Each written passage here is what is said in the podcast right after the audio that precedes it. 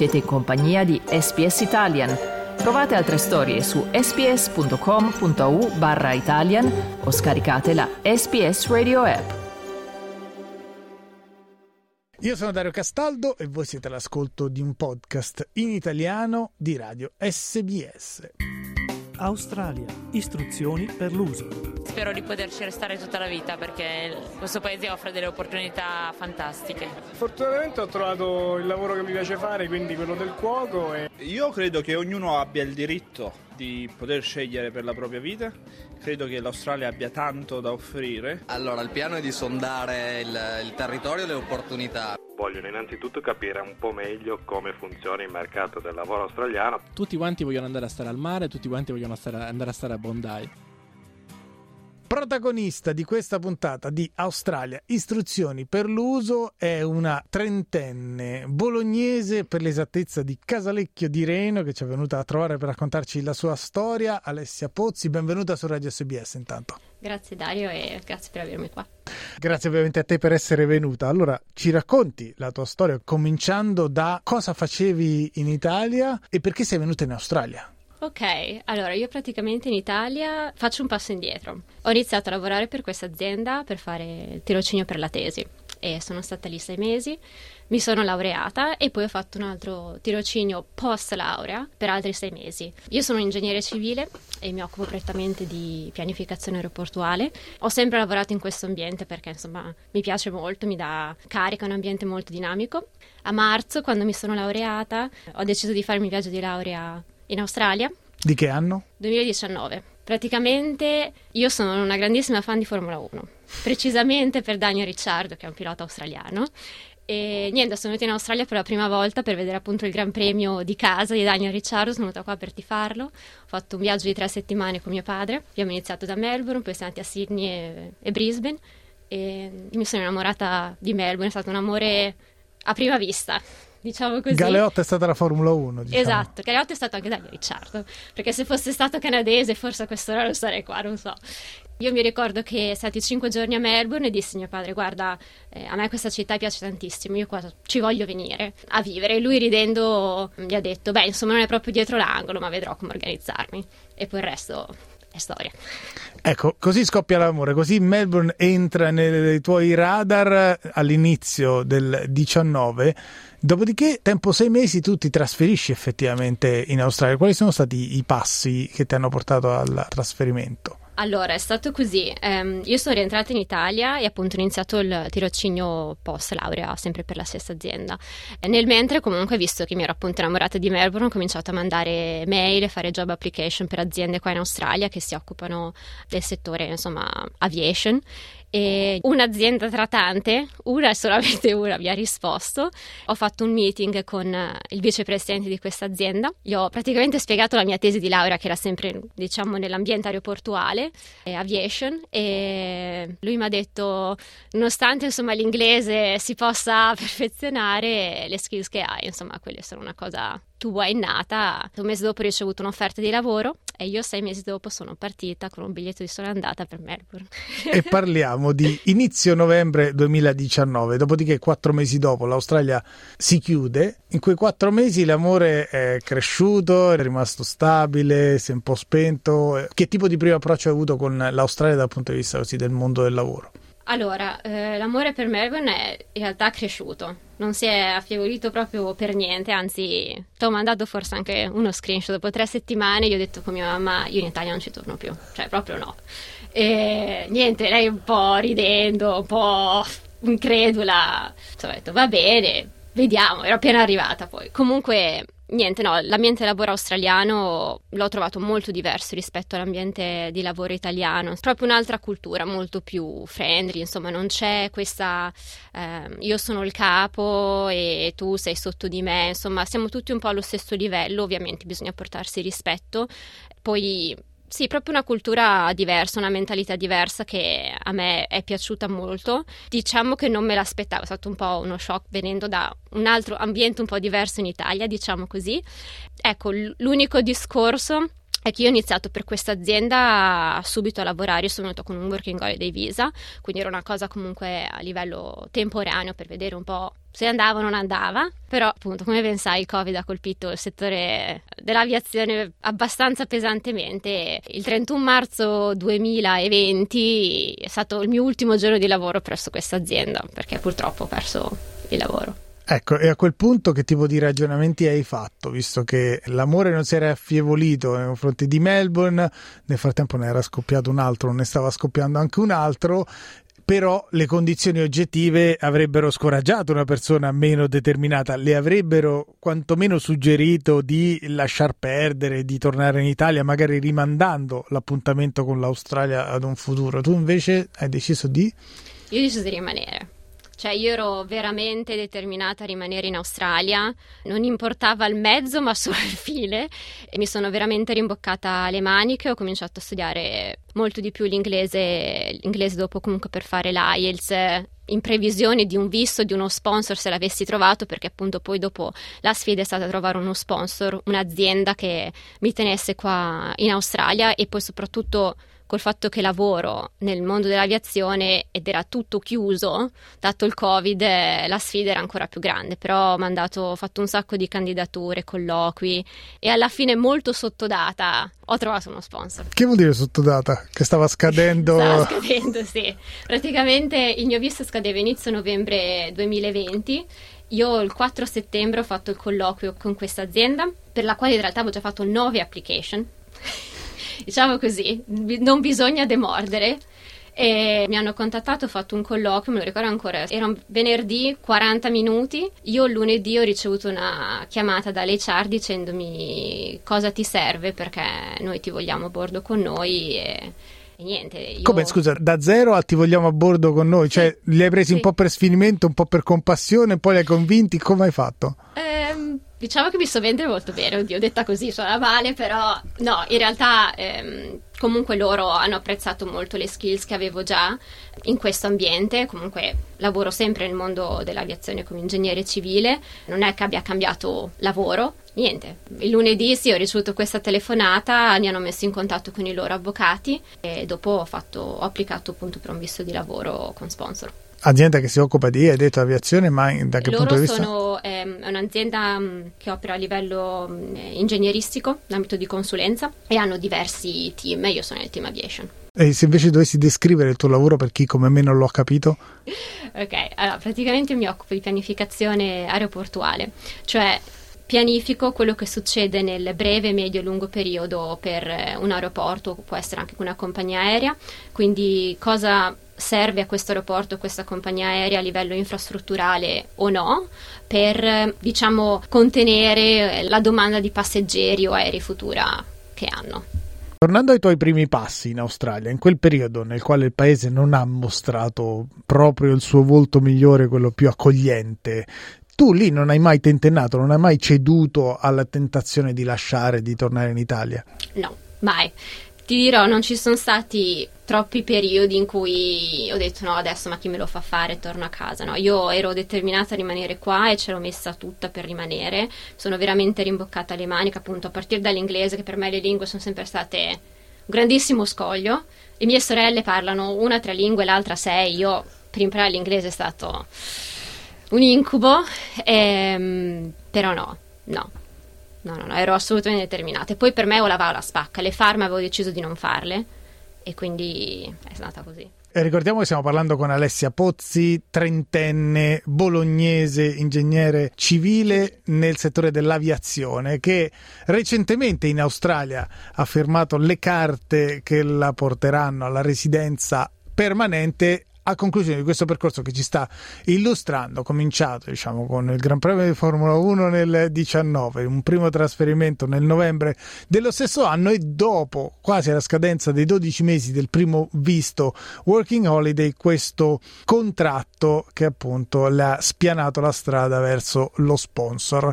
Tu hai detto che in l'importante era il fine, non il mezzo. In realtà anche il mezzo è contato perché tu avresti avuto degli altri mezzi volendo per poter perseguire la stessa strada, però tu hai deciso di volercela fare con le tue forze, quindi di arrivare alla tanto agognata residenza permanente solo e esclusivamente attraverso le tue skill lavorative. Esatto, sì, perché io comunque a marzo 2020, proprio prima della pandemia, avevo conosciuto anche questo ragazzo che ad oggi appunto è è il mio compagno, però nonostante comunque lui, devo essere sincera, mi abbia sempre supportato e sopportato per tutti quei mesi comunque dove sì, ero diciamo in preda al panico perché volevo veramente rimanere in Australia, non me ne sono approfittata, non, noi non abbiamo fatto comunque il partner visa, eh, nonostante comunque lui sì, fosse molto anche propenso alla cosa, insomma ho preferito comunque fare tutto da me. Tra l'altro lui è anche un cacciatore di teste e lui mi ha detto no, se vuoi do una mano a trovare lavoro o altro, ho detto no, se io rimango in Australia perché io mi trovo un lavoro e posso essere comunque indipendente. Nonostante l'amore per l'Australia, quindi stiamo sì. parlando non di un compromesso, ma proprio di un principio sì. assoluto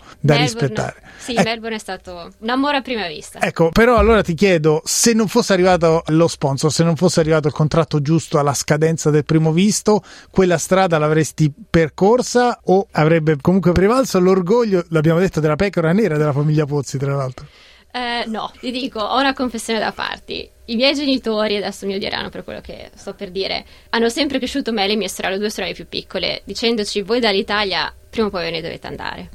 È un paese che non ha futuro. Ovviamente questo non era un modo per liberarsi, penso, di noi, ma... Speriamo. no, ma darci, diciamo, gli strumenti giusti per ehm, eh, raggiungere i nostri, i nostri sogni e puntarci la libertà di realizzare i nostri sogni nella maniera migliore. Per questo comunque li ringrazio. Devo essere sincera, senza il supporto della mia famiglia e anche delle mie, soprattutto delle mie sorelle, non, non ce l'avrei fatta, non, non sarei forse qua.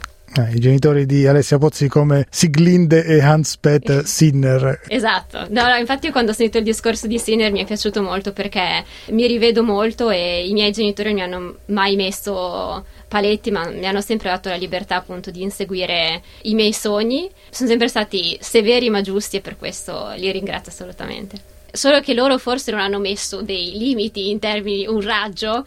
Io adesso vivo in Australia, mia sorella di mezzo vive a Londra e quella più piccola si laurea a breve, penso anche lei lascerà Bologna molto presto, quindi sì. Quindi comunque tu pensi che in un modo o nell'altro, anche istigata dai tuoi genitori, prima o poi avresti lasciato l'Italia. Ecco, in quel caso, nel caso in cui non avessi però avuto scelta, avresti accettato la proposta del tuo compagno? Forse. Sarei comunque ritornata in Italia, però diciamo che lui comunque mi ha dato una spinta in più a rimanere in Australia, quello sicuro, perché comunque eh, io vivevo da sola, c'era un lockdown e ci vedevamo giusto nei weekend per un caffè. Eh, a distanza. A distanza.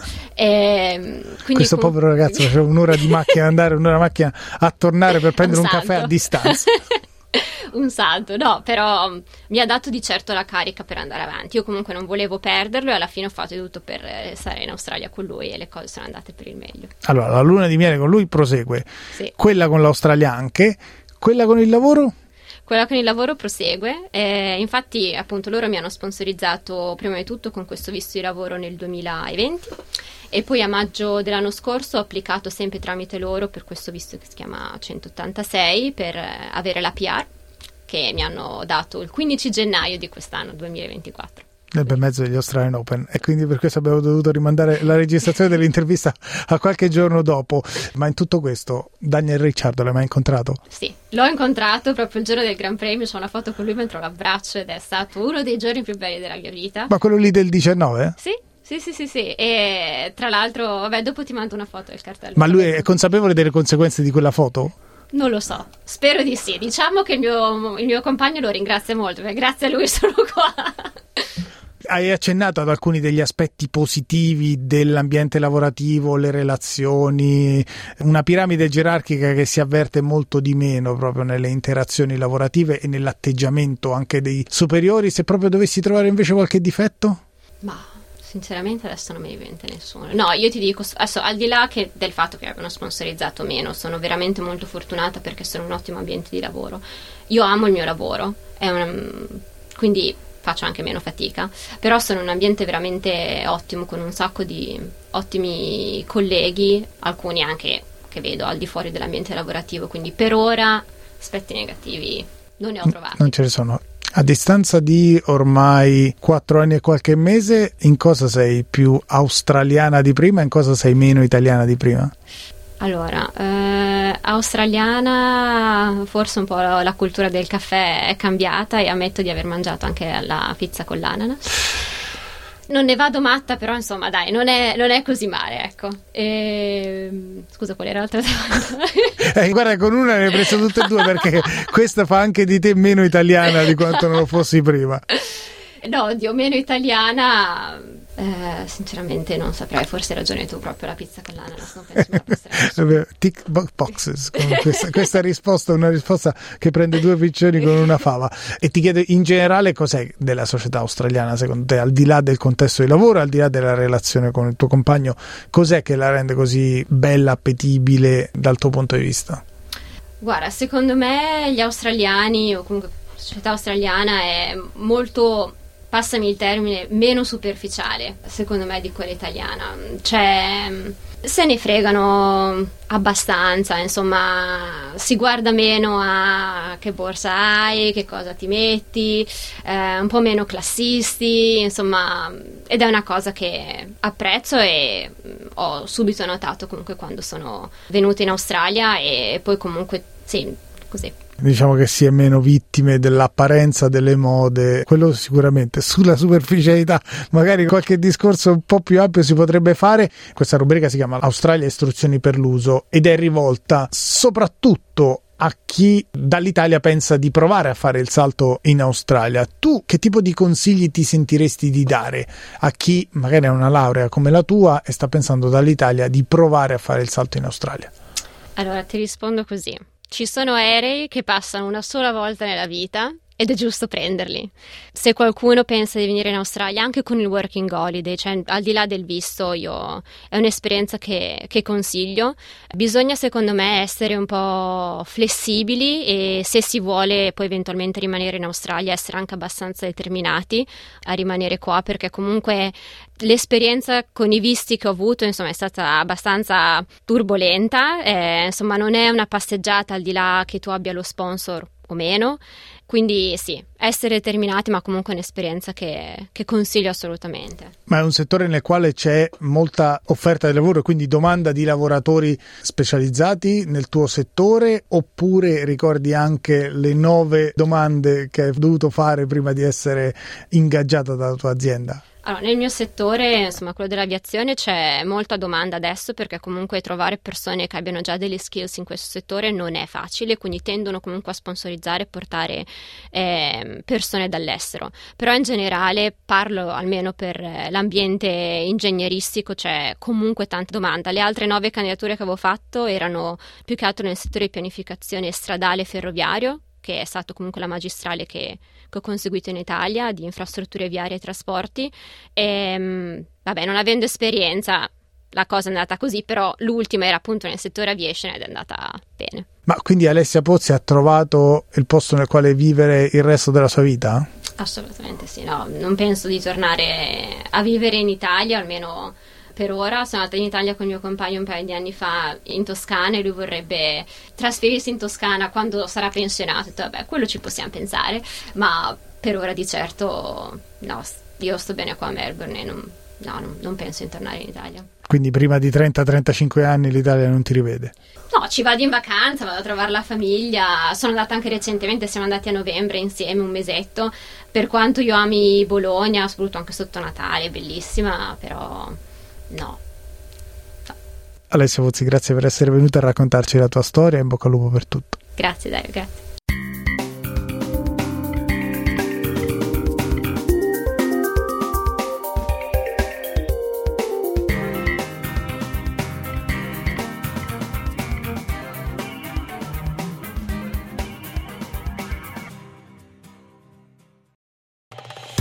Volete ascoltare altre storie come questa? Potete trovarle su Apple Podcasts, Google Podcasts, Spotify o ovunque scarichiate i vostri podcast.